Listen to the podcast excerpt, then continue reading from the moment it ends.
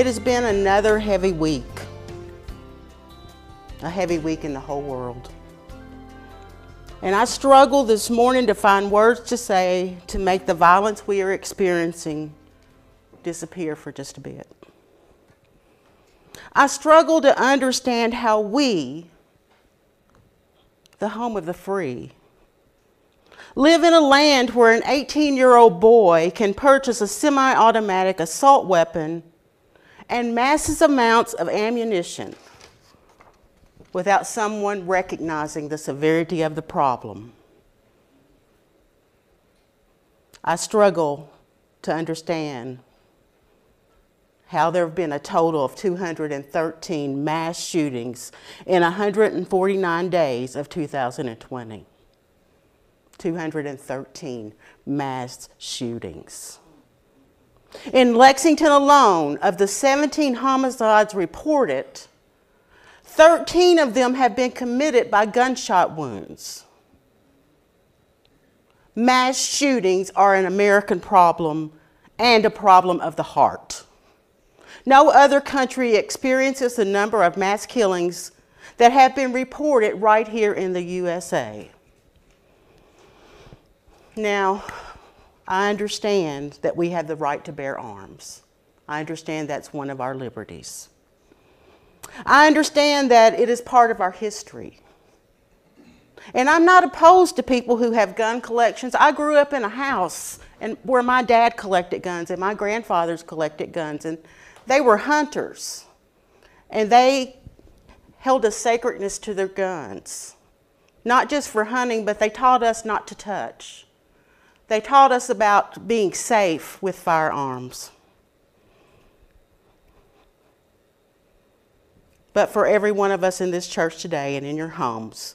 We have to understand that laws that continue to allow weapons of such lethal power to be legally purchased by an 18 year old young man,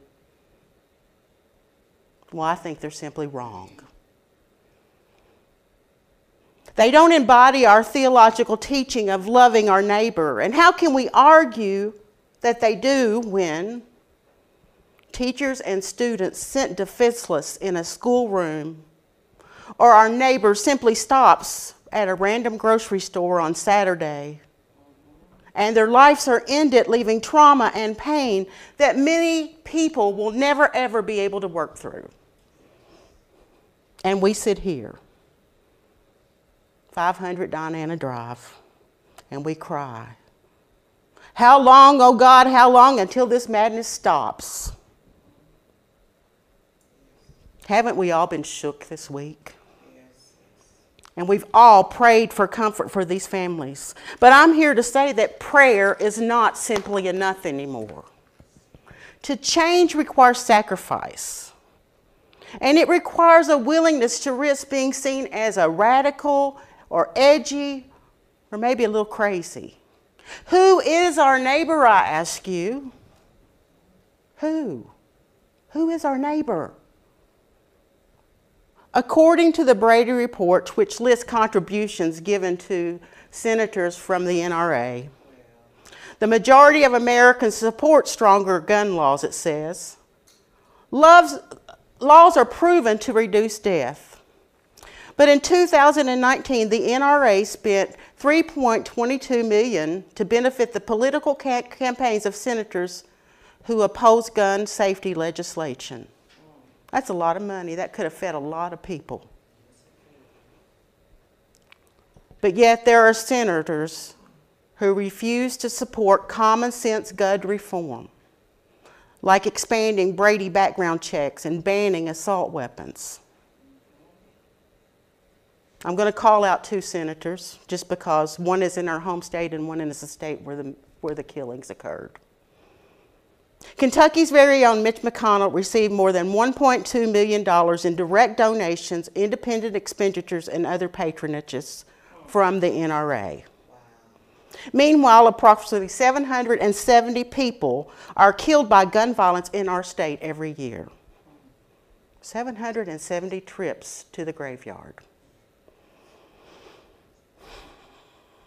The person, the senator from Texas, Ted Cruz, re- receives approximately $176,000 per year in the state where the mass shooting occurred. There, 3,647 people are killed per year by gun violence. Now, that's a lot of people. This may seem political today, but sometimes people of faith have to go there. We have to go to places that make us feel uncomfortable. And writing this, I felt pretty uncomfortable. You see, our votes matter. Our participation in systemic sin has to be called out to make it stand out. Because you know why?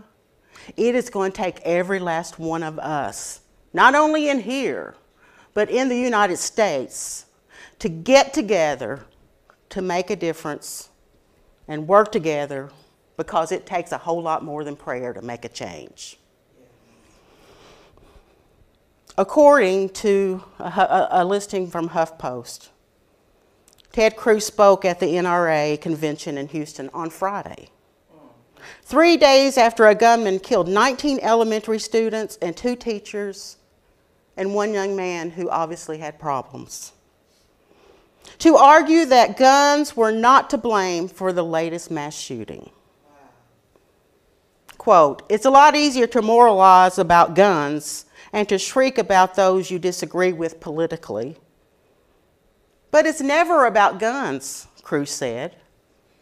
After listing some possible other culprits, such as broken families, absent fathers, declining church attendance, social media bullying, violent online content, chronic isolation, prescription drug, and opioid use. I beg to differ with Senator Cruz. An AR 15 purchased by a young 18 year old undeveloped mind who may have been influenced by all those things that he listed because, yeah, all of that exists in the world, is exactly what turned an ordinary end of school awards day into the most gruesome, hellish day of that town's life. If guns had been regulated, if semi automatic weapons had not been sold to the hands of an 18 year old, that day there in Texas would have been a lot different. Every last one of those children in that fourth grade would have heard that last bell ring and would have run out of that school singing and laughing and celebrating the fact that their school was out for the summer. It is about gun law. And it is about how we vote and who we vote for. So if this is political today, I dare to differ. I dare to differ with you. This is about our hearts being in a place to see our neighbors, love our neighbors, and about electing officials who will not be bought off by gun clubs and gun manufacturers. Lord, have mercy indeed. And yet, and yet, these same people who block gun laws continue to be elected year after year, after year after year. And I don't understand it, and maybe I can't. But here we are. Once again, saying our prayers are with you. Pray for the people of Uvalde. Well, it's past time. I'm sorry, it's past time that we people of faith should become angry enough to campaign and vote for those who care about the education of our children and the living of humans more than the money that lines pockets. I'm sorry. Who, I ask you, is our neighbor? Who is our neighbor? The story of the Good Samaritan calls us out. Every last one of us in the room, it calls us out. All of us have been headed somewhere when we've been, we have passed by someone on the streets who was injured. Either physically or mentally, or someone who's been pushed down or rejected by society or fallen through the cracks, who have come to believe that they're unlovable and unworthy of anything better for themselves than what they already have. Now, I'm not saying that loving somebody is like a prosperity uh, gospel because I don't believe in that. But loving somebody Here's what happens when we look into someone's eyes and we gaze deep and we allow them to be seen. And we allow ourselves to see the commonality of the divine spark in them and they see it in us. Well, love changes things. Something spiritual happens and people begin to start to change, even if it's just for a little bit. I've seen it happen in places I never expected it to happen. Now, I'm kind of naive sometimes, but not today. I'm not too uh, naive and gullible to believe that all it takes to cure this world is a little love and a little peace. It's about being willing to fight for the rights of all people. It's about reaching across boundaries that make us feel uncomfortable. And I like to be comfortable, don't you? But God calls us to something else. It's about taking a hand and saying, Come on, I know a place. I know this place where you can heal. I know this place where you can grow. Lean on into the embrace of the divine kind. You see, folks, every little thing we do teaches the world about our faith. Everything we do teaches something about our encounter with Jesus. And now I triple dog dare you to think about that question every day. Are they seeing Jesus in me? What am I showing them about my faith? What am I showing them about God? The story of our faith reaches and teaches us today to slow down. The priest and the Levite were heading to work in the temple. They had no time to get dirty or be late. They had business to take care of. How many times are we too busy to stop? Or we're too skeptical to reach out? Or too fearful to look silly or radical or scared of being rejected? To simply look at someone and say, Can I help you? The religious folks, well, they saw and they didn't act, and truth is, we see and we don't always act. We see pain and suffering and hungry everywhere we walk, but we glaze over, walk around, cross to the other side of the road because, well, truthfully, sometimes that's the easiest and most comfortable thing to do. I think we've all been guilty of it. The day we heard of the shooting, Lori sent me a text and said, Hey, could we meet at the church? And those of us who are struggling, could we walk the labyrinth and pray together? And so we did. About seven of us gathered here on Wednesday night. We read some scripture and we prayed, and we walked to the labyrinth. At the labyrinth, we all walked our own pace and prayed as we felt called. This walking path, meant to help people pray, represents our human journey. To be in relationship with the divine. You see, the center represents God. And then once you're there, once you spend a little time with God, you go back into the world, hopefully changed by your experience.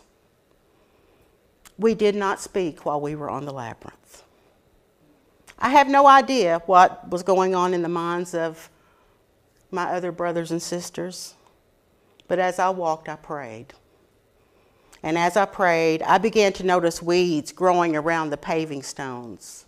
And before I knew what I was doing, I was pulling them and carrying them with me on my journey. Those weeds made me think about how people fall to the side. It made me wonder about that young boy who bought the gun and what his life may have been like. There's a lot of folk who find themselves just in the wrong place, the wrong time. And they search for things that they think is going to give them peace, but they often find it doesn't. So my prayer that day was simply help me see, God, help me see. Help me see the hurting, the neglected, those who fall through the cracks of society. Open my heart, open my hands. Oh God, help me be the change. Now, that night when I left, you know what? I felt lighter. Not because praying made that mass devastation any less horrific, but I felt better. I think I felt better because I walked and talked and prayed with friends who were on the path.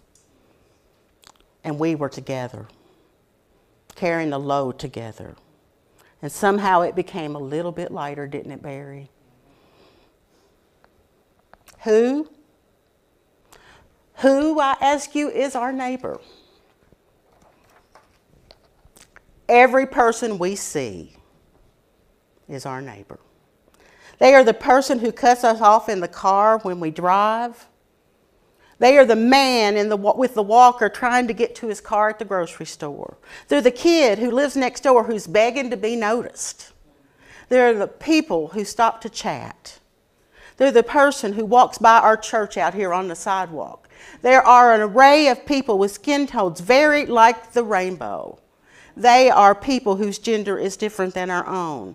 They are people who are gay and straight and trans and bi and asexual and everything in between.